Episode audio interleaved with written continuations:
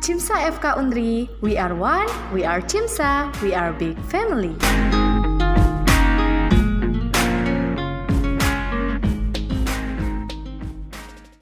Welcome to Surgeon, Cimsa Undri Sharing Session.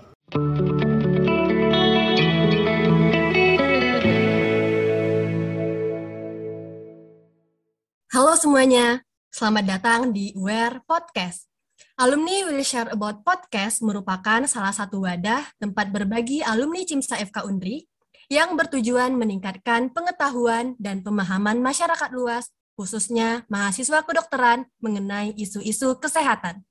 Nah, di Aware 2.0 ini kita akan membahas mengenai twist and turn of general practitioner atau lika-liku menjadi dokter umum. Podcast ini akan memberikan gambaran kepada mahasiswa atau calon mahasiswa kedokteran mengenai kehidupan dokter umum. Menarik bukan? Dan tema ini penting untuk dibahas loh, karena ternyata masih banyak mahasiswa kedokteran atau calon mahasiswa kedokteran yang belum mengetahui tentang lika-liku peran yang akan ia jalankan di masa depan. Nah, jikalau sudah begini, tentu masih banyak misteri, bukan? Untuk memahami hal tersebut, dengerin podcast ini sampai selesai yuk. Halo,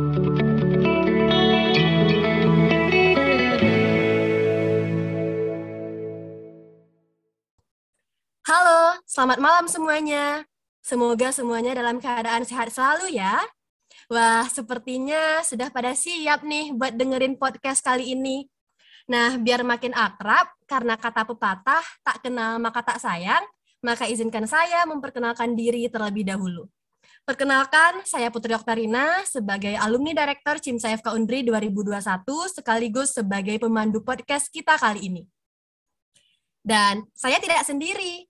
Di UR 2.0 ini, kita kehadiran alumni yang sangat luar biasa, yaitu Dr. Riki Rusidi Satriawan, Sarjana Ekonomi sebagai alumni CIMSA FK Undri 2011 yang bakal ngejelasin ke kita tentang twist and turn of general practitioners atau lika-liku menjadi dokter umum. Yuk kita sapa dokternya dulu. Halo, selamat malam dokter. Iya, halo, selamat malam. Selamat malam Cimsa. Selamat malam juga dokter. Bagaimana kabarnya dokter? Alhamdulillah baik. Alhamdulillah baik ya dok. Sebelumnya kami ingin mengucapkan terima kasih banyak karena dokter telah berkenan untuk hadir dan sharing kepada kita. Dan sepertinya teman-teman juga sudah tidak sabar untuk mendengarkan pembahasan mengenai lika-liku general practitioner ini, dok. Apa langsung kita mulai saja, dok, sharing ini? Ya, boleh, silakan. Nah, baik dokter. Di sini karena kebanyakan teman-teman pendengar dari mahasiswa atau bahkan mungkin masih calon mahasiswa kedokteran, Tentu pembahasan ini sangat menarik, dok. Lika-liku dokter. Dokter, pekerjaan yang banyak diidamkan setiap orang. Tapi sebelum kita langsung jauh ke sana, mungkin kita bisa mulai dari pengalaman dokter terlebih dahulu. Pertanyaan pertama ini tidak terlepas dari alasan, dok. Alasan tentang kenapa dokter dulu ingin menjadi seorang dokter, dok.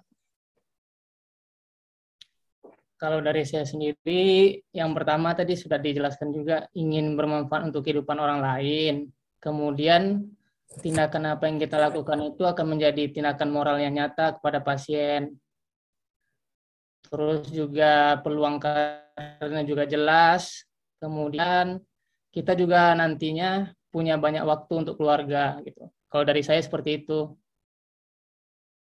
Kenapa ingin menjadi dokter dulunya gitu. Wah, baik dokter. Dari keinginannya tentu menjadi seorang dokter ini sangat mulia sekali ya dok. Ingin bermanfaat untuk orang lain. Dan ya. dari alasan itu dok, kemudian apa yang membuat dokter yakin sehingga dokter bisa memutuskan untuk memilih menjadi seorang dokter ini dok? Keyakinan apa yang membawa dokter dok? Pertama tadi tujuan kita harus jelas dulu. Tujuan kita emang mau menolong orang, mau apa namanya memberi saling memberi untuk sesama nah itulah hal yang membuat kita yakin ya karena tujuan kita tadi yang pertama jika tujuan kita emang jelas ya berarti kita memang uh, survive untuk men menuju tujuan kita itu tersebut gitu. dengan cara belajar dengan cara saling berbagi seperti yang kita diterapkan di mahasiswa sudah mulai di kegiatan-kegiatan CIMSA sudah banyak berbagi kepada masyarakat-masyarakat hmm. seperti itu kan.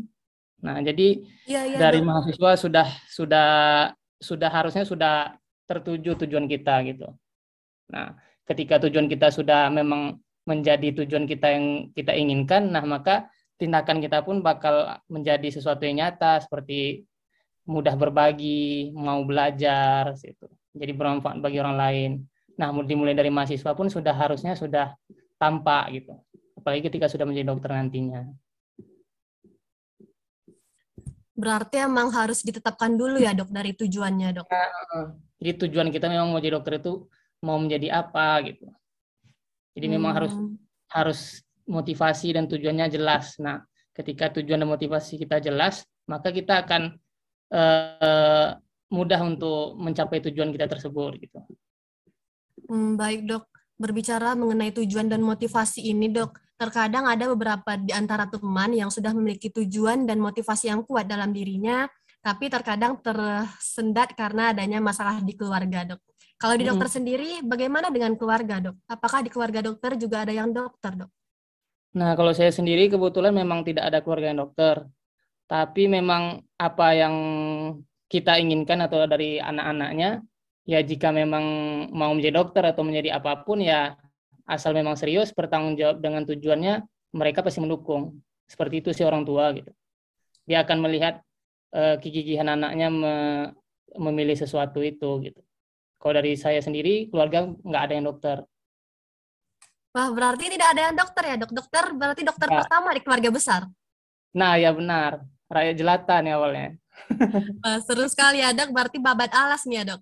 Iya. Berarti ketika keluarga sudah bisa mengkomunikasikan dengan baik, hmm. nanti keluarga juga bisa menerima keputusan kita ya, dok? Iya, yang penting itu tadi kita bertanggung jawab dengan apa keputusan kita gitu. Kita kan udah dewasa nih. Apalagi udah tamat SMA itu kan udah dikatakan dewasa kan 17 18. Nah, ketika kita memilih jurusan kita berarti kita udah memilih arah hidup kita gitu. Nah, benar, dengan kita benar, sudah uh -uh, dengan kita sudah memilih arah hidup kita dengan kita dewasa ya harusnya orang tua yang baik, orang tua yang mengerti anaknya ya bakal mendukung, nggak ada ini paling orang tua hanya mengarahkan gitu. Itu saja sih. Baik, Dok. Berarti ketika dokter sudah yakin dengan keputusan hmm. memasuki dunia kedokteran dan ya. kemudian ya. keluarga juga sudah mengizinkan karena sudah berkomunikasi di awal sebelumnya, lalu hmm. masuk dokter ke dunia yang kedokteran ini, ketika masuk ke perjalanan ini tentu menuju kehidupan seorang dokter ini tidak ada lagi kata-kata mudah, Dok. Nah, Mulai nah, dari yang pertama, yeah. yaitu masa studi yang lebih lama dibanding teman-teman dari jurusan lain, Dok. Kira-kira bagaimana nih dokter, pandangan dokter mengenai masa studi kita yang lebih lama dok? Nah, kalau saya sendiri kan saya hmm, jurusan ini nih, akuntansi, sarjana ekonomi juga. Nah, ketika saya udah disampai di titik ini, ya saya rasanya nggak pernah nyesal sih untuk kenapa untuk memilih kedokteran. Karena memang kita tuh berbeda. Nanti ketika memang memang tujuan studi kita lebih lama itu memang kita ber, di, di, dipersiapkan untuk berbeda dari yang lain. Karena yang kita kerjakan yang kita lakukan itu ke manusia langsung gitu. Sementara di di jurusan-jurusan lain nggak ke manusia nggak ke subjek manusia. Nah kenapa harus seperti itu karena memang ya yang tadi hasil yang kita peroleh hmm. sekarang sebagai dokter umum itu sama aja ketika kita kuliah S1 di jurusan lain ya nggak ada apa-apanya juga gitu. Jadi memang kita harus S2 baru bisa setara dengan dokter gitu. Jadi saya kira jurusan dokter dengan jurusan lain itu memang berbeda. Harusnya kita memang disamakan S2 dengan tuh jurusan lain ya gitu. Seperti oh, itu. gitu ya, Dok. Masuk dengan ya boleh dikatakan maaf ya ke arah pendapatan pun memang kenyataannya hmm. seperti itu gitu. Karena saya sudah di ekonomi kan saya akuntansi teman-teman saya banyak di sana. Jadi memang ini kisah nyata gitu. Apa yang saya bilang ya ini nggak ada kata siapa kata siapa. Ini kata yang benar-benar kenyataan di lapangan seperti itu. Jadi kamu nggak akan bakal rugi atau menyesal ketika kamu masuk ke dokteran dengan kuliah yang lama gitu. Pengalaman teman dokter sendiri bukan lagi katanya katanya kata orang lain ya, ya jadi memang ini kata saya gitu. Jadi kalau dibilang boleh dibilang mengulang hidup ya ketika kamu mau ngulang lagi mau jadi dokter atau pilih jurusan lain ya saya tetap bakal memilih untuk jadi dokter gitu walaupun yang dibilang orang lama tapi lama itu seperti apa gitu. Yang itu yang saya bilang tadi berkualitas gitu. Kita nggak sama sama yang lain itu. Seperti itu. Berarti pengorbanan kita nanti berbanding lurus ya dok dengan yang kita terima di masa depan. Nah benar sekali. Baik dok. Kemudian ada lagi dok yang mengatakan kalau masuk ke dunia kedokteran ini selain kita take time, kita juga bakal take cost. Dan kalau dipikir-pikir ada benarnya juga ya dokter, kita bakal ngeluarin biaya yang lebih banyak dibandingkan teman-teman yang lain dari dibanding di jurusan lain. Kira-kira bagaimana dokter mengatasi liku yang berikutnya ini, dok? Nah, kalau ini ya, ya ini kan kembali ke pengalaman saya lagi ya, gitu. Kalau pengalaman saya malah dengan saya masuk ke dokteran saya lebih lebih murah biaya pendidikan saya daripada akuntansi saya sendiri itu. Oh, karena iya, di kedokteran iya di, karena saya sendiri di kedokteran itu malah dapat beasiswa gitu. Kalau boleh dikatakan saya dari beasiswa dari beasiswa yang kemarin sama dengan biaya kuliah saya mungkin kita berbeda karena kalian mungkin udah UKT ya gitu. Jadi mm memang ada UKT itu kalau menurut saya agak kurang kurang fair sih gitu. Kalau saya sendiri kita waktu zaman dulu ya di 2011 sampai 2012 itu uang SPP kita cuma 2 juta 800 kalau salah saya.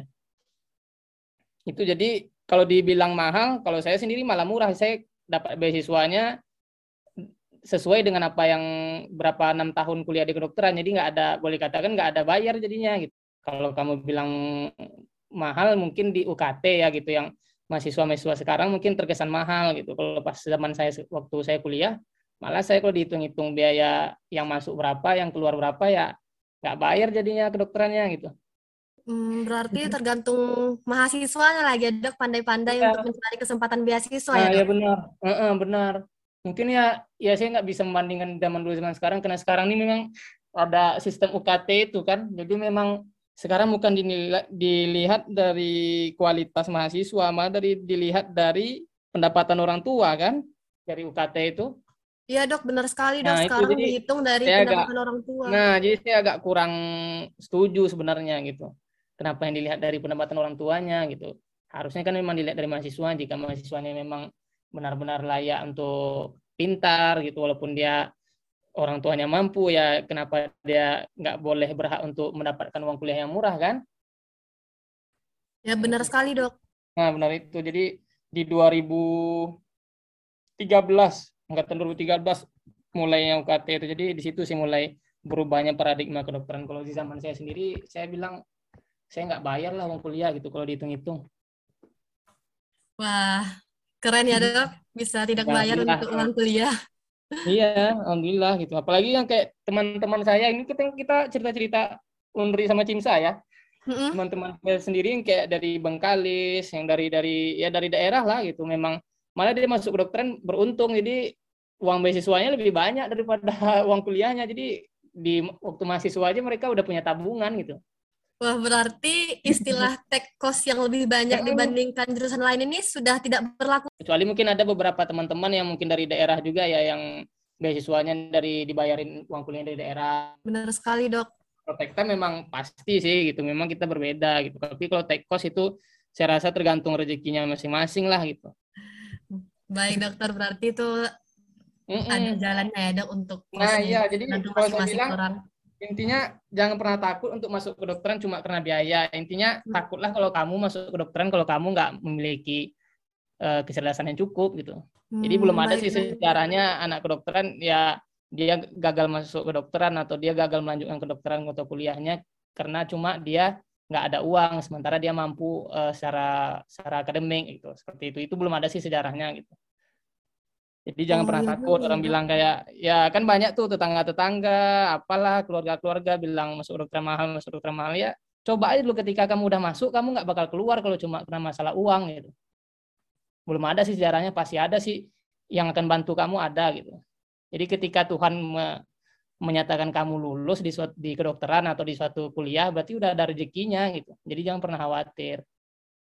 Pasti ada jalannya ya dok. Iya benar. Jadi ketika kamu lulus nih, kamu udah lulus jadi mahasiswa kedokteran, nah ya berarti kamu udah di, dikasih Tuhan juga rezeki untuk itu gitu. Nggak mungkin Tuhan semua sembarangan ngasih ngasih orang lulus, ngasih orang kesempatan gitu tanpa ada rezeki yang lain seperti itu. Nah, baik dokter, ini benar sangat luar biasa nih dokter pembahasan kita kali ini. Baik dokter, terlepas dari semua lika-liku yang sudah kita bahas sebelumnya tentang ya. menjadi seorang dokter, dalam artian kita masih mahasiswa kedokteran, mulai dari ban studinya tadi, waktu yang dikorbankan, kos, dan bahkan banyak perintilan-perintilan lainnya, akhirnya hmm. cepat atau lambat setelah semuanya selesai, pasti semuanya tiba juga saatnya menjadi dokter umum. Kalau hmm. boleh flashback lagi dok, ya. sebelum dokter resmi dulu menjadi dokter umum, Ya. Kira-kira dokter punya gambaran nggak dok? Seperti apa bayangan dokter kehidupan seorang dokter umum ini dok? Ya punya gambaran sih kita kayak bisa ngobatin orang kerja di rumah sakit. Ya kalau di Pekanbaru kan yang rumah sakit rumah sakit gedenya yang Albros, di Eka gitu kan. Ya memang seperti itulah paling kita sebagai dari anak-anak yang baru tamat SMA masuk ke dokteran paling ya kerjaan kita mau di situ gitu kan. Yang di ya rumah sakit di hospital di di awal bros mungkin kalau yang mau niat ngajar mau jadi dosen seperti itu. Terus kalau yang dari daerah mau jadi PNS balik ke daerahnya. Nah paling gambaran-gambaran waktu menjadi awal-awal jadi mahasiswa untuk menjadi dokter umum paling sebatas itu gitu. Belum kepikiran hmm. untuk jadi oh. spesialis apa spesialis apa. Belum kebayang lah gitu masuk ke dokteran aja udah bahagia kan gitu iya iya benar sekali dok hmm, ya maksudnya nggak kebayang lah mau jadi spesialis apa ya kayaknya itu masih jauh sih gitu. Yang penting lulus dulu, mau jadi dokter umum dulu, pasti itu sih bayangan awalnya. Berarti dokter langsung ada bayangannya ya dok? Terus iya gitu. Ketika, hmm. ketika dokter sudah ada bayangannya ini dok, kemudian dokter lulus menjadi dokter umum, apakah hmm. bayangannya ini sesuai dok ketika dokter terjun langsung ke lapangan dok? Bagaimana dengan fakta di lapangannya dok? Apakah sesuai dengan harapan dokter? Hmm, ini jawaban jujur ya. Iya dokter, boleh dokter. Kalau saya sendiri nggak nggak ini nggak sesuai sih ekspektasi. Saya kerja di rumah sakit Bonafit kayak rumah sakit Eka Hospital, rumah sakit Albros saya nggak nggak itu nggak sesuai gitu. Apa yang saya inginkan nggak sesuai gitu. Jadi saya nggak nggak mau kerja di sana gitu walaupun kemarin ditawarin-tawarin di sana. Karena kita saya rasa saya nggak bisa mandiri nggak bisa mengembangkan apa kemampuan yang saya punya seperti itu Oh, baik dok. Berarti kurang hmm. sesuai ya dok dengan harapan dokter di awal. Tapi walaupun tidak sesuai, masih ada jalan lain yang dokter pilih. Iya, maksud, hmm, betul. Jadi saya kemarin kerja di Rumah Sakit Unri dan beberapa klinik dan ya saya bilang kalau kita kerja di suatu yang saya bilang tadi kayak di hospital, di Bros, kamu udah nggak bisa lagi kerja atau mencari pengalaman-pengalaman baru di luar sana. Jadi kamu tuh udah sebagai kayak karyawan ya dari pagi ya udah ada jadwalnya lah gitu hidup kamu gitu. Jadi yang hari hari ini masuk pagi hari besok masuk siang besok malam. Jadi kehidupan kamu udah diatur orang gitu. Kalau di rumah sakit seperti rumah sakit rumah sakit besar seperti itu. Sementara saya lebih orangnya lebih suka apa ya freelance itu saya juga selain jadi dokter di rumah sakit Untri dokter jadi di klinik-klinik terus sebagai dokter medical check up juga dokter olahraga juga gitu jadi banyak hal yang bisa saya lakukan. Terus saya seperti kayak kegiatan-kegiatan sunat masal, hitan, ya kegiatan-kegiatan yang seperti itu, kegiatan sosial, kita bisa ngikutinnya. Jadi hidup kita nggak monoton. Kalau saya seperti itu milihnya. Nggak yang diatur dari bulan ini kerjanya ini, terus itu. Monoton sih kalau saya mikirnya. Jadi saya memilih untuk tidak bekerja di rumah sakit-rumah sakit sebesar seperti itu. Oh, Kenyataannya seperti itu. Kita. Ya, Nah, Jadi tapi tergantung lagi balik lagi ke orangnya. Kalau orangnya memang nggak mau ribet ya maunya hidupnya ya udahlah saya mau hidup saya pagi, maksudnya jelas aja gitu bulannya ya maksudnya pagi masuk pagi masuk sore masuk malam orangnya yang nggak mau diatur ya udah yang orangnya mau diatur ya menurut saya bagus sih kerja di Olbros di Eka gitu. Tapi kalau orangnya memang mau freelance atau mengembangkan bakatnya mencari mencari info sana sini yang mau kerjanya boleh kadang hari ini mau kerja kadang enggak gitu ya memang beda-beda gitu. Memang kalau saya seperti itu memilihnya. Berarti kembali ke preferensi masing-masing nah. orang ya dok maunya ya. gimana ya dok? Ya, kalau cewek-cewek biasa memang banyak di Eka, di awal bros. Tapi ya itu kasihannya mereka pada capek-capek gitu sih. Kan kerja malam, kerja ini gitu. Capek sih fisiknya. Makanya saya bilang, ya kalau kamu udah mengambil ini ya siap untuk jaga malam, siap untuk jaga kapan aja dipanggil gitu nggak ada lagi anak-anak mama cewek atau apa keluar malam apa yang memang kita hidup kita di jaga malam jaga siang jaga pagi kapan aja gitu jadi memang harus sudah dewasa dia bisa jaga diri udah siap ya dok dengan semua Hmm, konsekuensi iya. di Nah iya betul. ini. Jadi udah masuk kedokteran nggak ada lagi siapa-siapa anak siapa ya kita udah diri kita sendiri gitu. Kita udah bertanggung jawab dan bisa menjaga diri apalagi itu perempuan. Ya dok, baik dok. Eh, terus dok sekarang kan dok, kalau kita lihat-lihat dari data dok, Mm-mm. sekarang udah semakin banyak dok eh, penyedia Hmm. pendidikan kedokteran. Ada Ya. yang FK baru buka. Mm-mm. Akibatnya ini bisa overload dok jumlah kedokteran dokter umum di masyarakat kita. Kira-kira Iya. bagaimana tanggapan dokter terhadap hal ini dok? Tentu ini menjadi tantangan lika-liku tersendiri Hmm. bagi profesi dokter, terutama bagi yang masih sebagai general practitioner dok. Ya, jadi ya kalau dari saya sendiri nih gitu pengalaman kita di Pekanbaru ya ketika kamu berkualitas kamu akan dipakai orang itu sih intinya.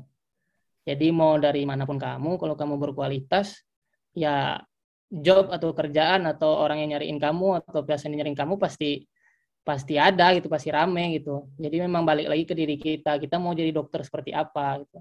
Atau cuma mau jadi dokter-dokteran aja yang udah tamat udah gitu gengsi. Kan banyak kan satu sosial seperti itu kan. Mm-mm. Iya nah banyak jadi balik lagi memang ke kitanya gitu. Kita mau jadi dokter yang berkualitas enggak gitu. Jadi walaupun FK-nya banyak di luar sana kalau memang ya terus yang dengan FK luar di luar sana banyak tentu kan akan menur- menurunkan kualitas kan jadi siapa aja bisa masuk enggak Mm, jadi itu jadi balik lagi ke kualitas kita nah makanya kenapa diadakan UK, UKM PPD ya UKDI itu namanya jadi ujian ujian nasional jadi untuk menyetarakan semua itu jadi tujuannya ya tadi yang tadi tadi me- setidaknya kualitas dokter Indonesia sama gitu. ada minimal standarnya gitu. tapi dari kalau kita sendiri di Unri ya maksud saya memang kalau di Riau sendiri ya kualitas kita alhamdulillah memang bagus makanya kita memang lulusan-lulusan Unri ya insya Allah sejak sampai saat ini memang dipakai lah emang menjadi panutan apa untuk di Riau sendiri ya gitu. Saya jamin gitu. Bahkan dari luar dari FK FK luar pun datang ke Pekanbaru ke ke Riau gitu. Memang kita secara skill udah beda gitu. Walaupun mungkin secara ilmu kalau dari Jawa mungkin dari lulusan Jawa mungkin lebih sedikit lebih hebat. Tapi kalau secara kualitas skill ya kita menang sih gitu. Kalau dari pengalaman-pengalaman saya gitu jadi balik lagi ke kualitas kita kita mau jadi dokter seperti apa Berarti nggak usah takut ya dok sama Iya, jumlah, iya. yang penting kualitasnya ada nah gitu ya iya dok. kan nggak penting quantity kan yang penting itu kualitas Iya dok. Mm-mm. Jadi, Jadi yang terbaik ya berarti ya dok di Nah, iya terbaik. betul. Betul, betul, betul. Kemudian dok, jika kita bahas lebih jauh lagi nih dok, ada perubahan tren yang mengatakan kalau 5 sampai 10 tahun ke depan ini dan bahkan katanya sedikit demi sedikit kita sekarang sudah mulai menjajakinya dok Mm-mm. bahwa dokter tidak lagi dibayar dengan fee for service dok. Iya. Betul ya dok itu dok? Iya, betul. Ya lebih banyak ke ini ya, lebih paket-paket BPJS gitu ya. Iya dok. Ada regulasi yang menyebutkan bahwa dokter nggak lagi dibayar eh, sebagai fee for service dok. Jadi sekarang menggunakan sistem BPJS. Iya. Dan terlebih sekarang dok, eh, bagi dokter umum yang di fasilitas kesehatan primer seperti puskesmas, Ya. itu mendapatkannya melalui kapitasi dok. Kira-kira bagaimana menurut dokter dan cara dokter untuk menghadapi tantangan ini dok? Ya, pertama tadi ya balik lagi ke kualitas kita ya. Terus kemudian memang betul fee for service, fee for apa? service ya. Kemudian itu memang ya itu secara gambaran gambaran besarnya, tapi untuk untuk sejenis-sejenis tindakan itu memang berbeda, nggak nggak fee for service, fee for service sih gitu. Jadi memang memang beda. Jadi tindakannya beda gitu. Untuk kapitasi sendiri memang kalau di puskesmas seperti kayak BPJS-nya gitu, BPJS umpamanya sepuluh ribu, sepuluh ribu pasien nih kan. Nah, sepuluh ribu pasien itu kalau di di vaskes yang biasa-biasa tuh dapat dikasih dari BPJS 100 juta gitu sebulan. Nah, di 100 juta itu kita menghandle pasien kita dari sepuluh ribu itu gitu. Seperti itu biasanya. Bagaimana kita memberi obatnya, bagaimana kita melayani pasiennya, itu udah termasuk pelayanan dokter gigi sih gitu sebenarnya nggak ada masalah sih mau fee, fee for fee, fee for service atau yang biasanya di yang biasanya digunakan sistem-sistem lain gitu. Balik lagi ke ke dokternya gitu memang apakah dokternya memang memang cukup banyak pasien? Kalau banyak pasien ya nggak ada masalah gitu. Yang masalah tuh kadang memang kapitasinya sedikit itu menjadi masalah. Nggak nggak dapat pasien yang pasien yang ramai seperti itu. Hmm, baik dok, berarti apa pun tantangannya selama kita punya kualitas, kita pasti bisa menghadapinya ya dok? Ya, kadang malah eh, banyak-banyak pasien kayak, dok saya nggak mau inilah, nggak mau nggak mau obat umum lah, eh nggak mau obat-obat yang yang biasa lah generik, kasih obat yang paten dok, atau suntik lah dok, atau inilah dok gitu. Jadi memang kalau kita memang ya pasiennya yakin dengan apa yang kita bilang, apa yang kita inginkan gitu, ya bisa aja gitu nggak nggak mengurangi pendapatan kita sebagai dokter gitu selain menolongnya juga gitu jadi pasien tuh kadang udah dok saya nggak mau berobat BPJS lah saya mau berobat umum aja sama dokter nah kadang banyak seperti itu malah di klinik atau di vaskes vaskes itu jadi mereka untuk sekarang banyak banyak anggapan nih kalau yang pasien-pasien yang secara intelektual atau secara apa ya pemikirannya udah menengah ke atas dia lebih memilih untuk berobat itu ke, ke berobat umum gitu. Dia memanfaatkan BPJS hanya untuk fasilitas rujukan malah sekarang. Kalau orang-orang yang udah e, strata sosialnya udah menengah ke atas gitu. Jadi lebih ya saya lebih mending belajar apa e, berobat umum dulu lah gitu. Jadi berobat umum selesai langsung sembuh daripada dikasih obat-obat BPJS terus gitu. Kebanyakan seperti itu sih sekarang.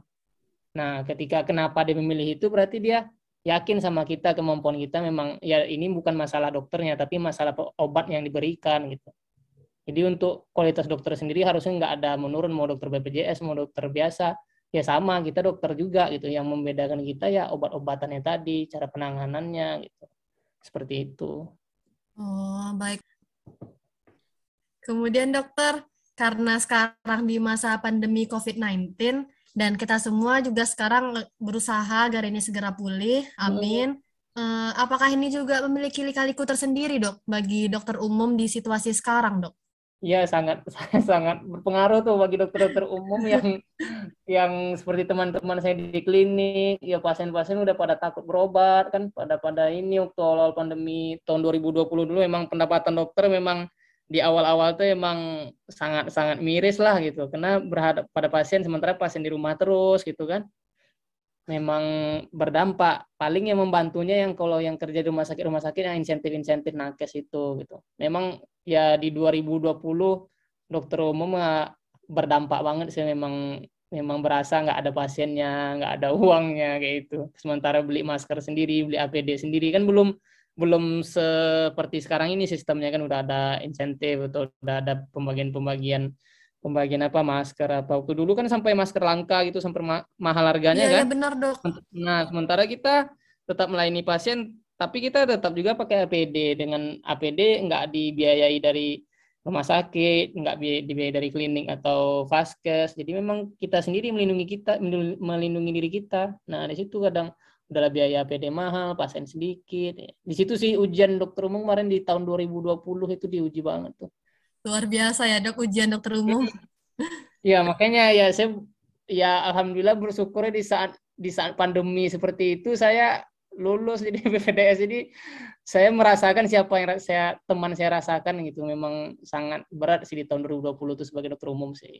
Saya di di bulan Juli 2020 itu kan saat-saat mulai pandemi udah mulai naik ya.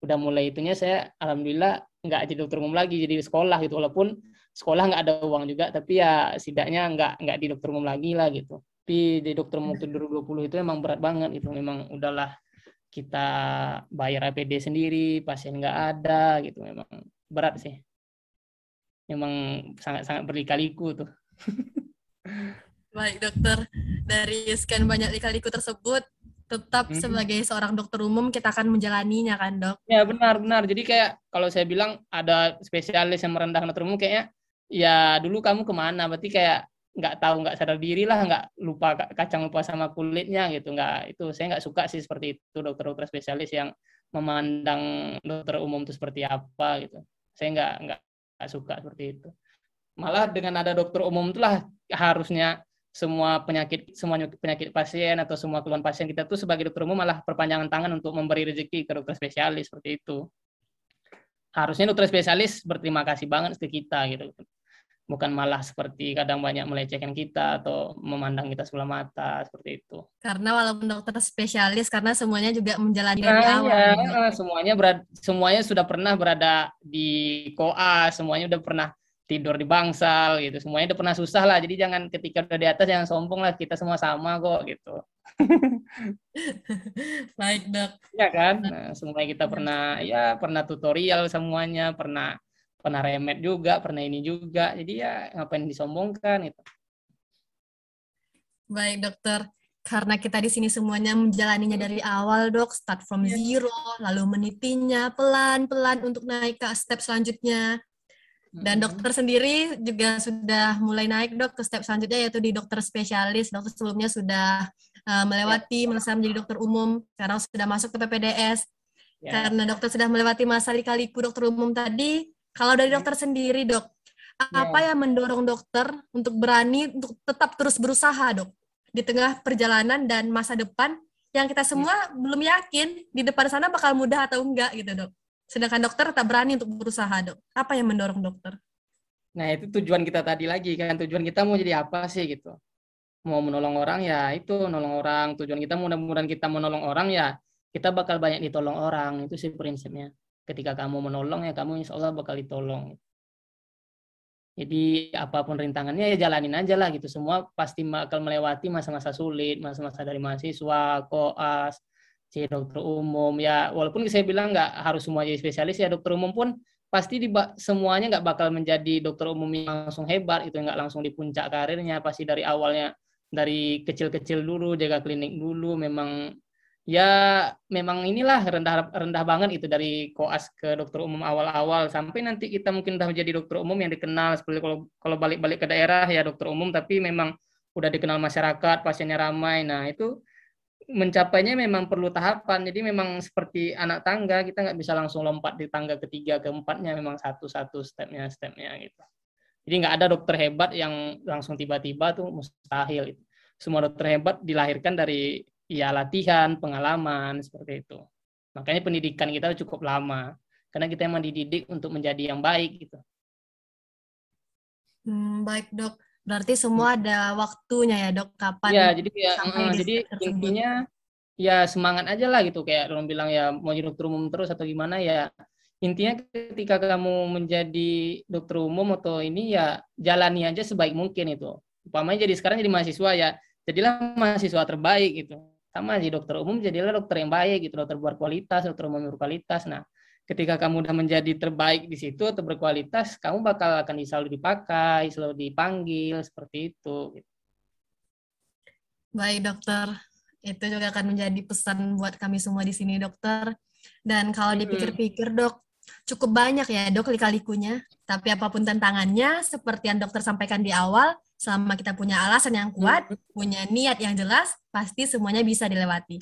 Terakhir dok, apa iya. pesan-pesan mm -hmm. yang ingin dokter sampaikan kepada teman-teman pendengar yang masih sebagai mahasiswa atau calon mahasiswa atau bahkan sudah menjadi dokter spesialis terkait pembahasan kita kali ini, Dok? Ya, ya pesan saya ya pertama ya jangan pernah menyerah. Di ketika kamu gagal ya bangkit lagi, tetap semangat. Terus ketika kita sudah sampai di suatu titik yang kita memang merasa kita udah menjadi sesuatu ya jangan pernah sombong kita awalnya memang dari from nothing to something gitu. Memang kita bukan apa-apanya dari awal dulu. Gitu. Kita dari dari memang tamat SMA, memang belajar belajar sesuatu yang baru, memang ada gagal-gagalnya, nggak mungkin sih nggak ada sih yang nggak gagal itu. Pasti ada gagalnya, jatuh bangun. Ya intinya semangat, ingat lagi tujuan kita ke awalnya mau jadi apa gitu. Baik dokter, terima kasih banyak dokter atas pesan-pesannya. Mudah-mudahan pesan dan seluruh sharing dari dokter hari ini menjadi gambaran lagi bagi kami agar semakin semangat dalam menghadapi semua tantangan ke depannya. Sehingga kami tidak lagi menerka-nerka dok, atau justru kami kaget hmm. saat kami masukinya nanti. Iya. Baik Ntar ya dokter. Ya banyak lah gitu. Iya dok.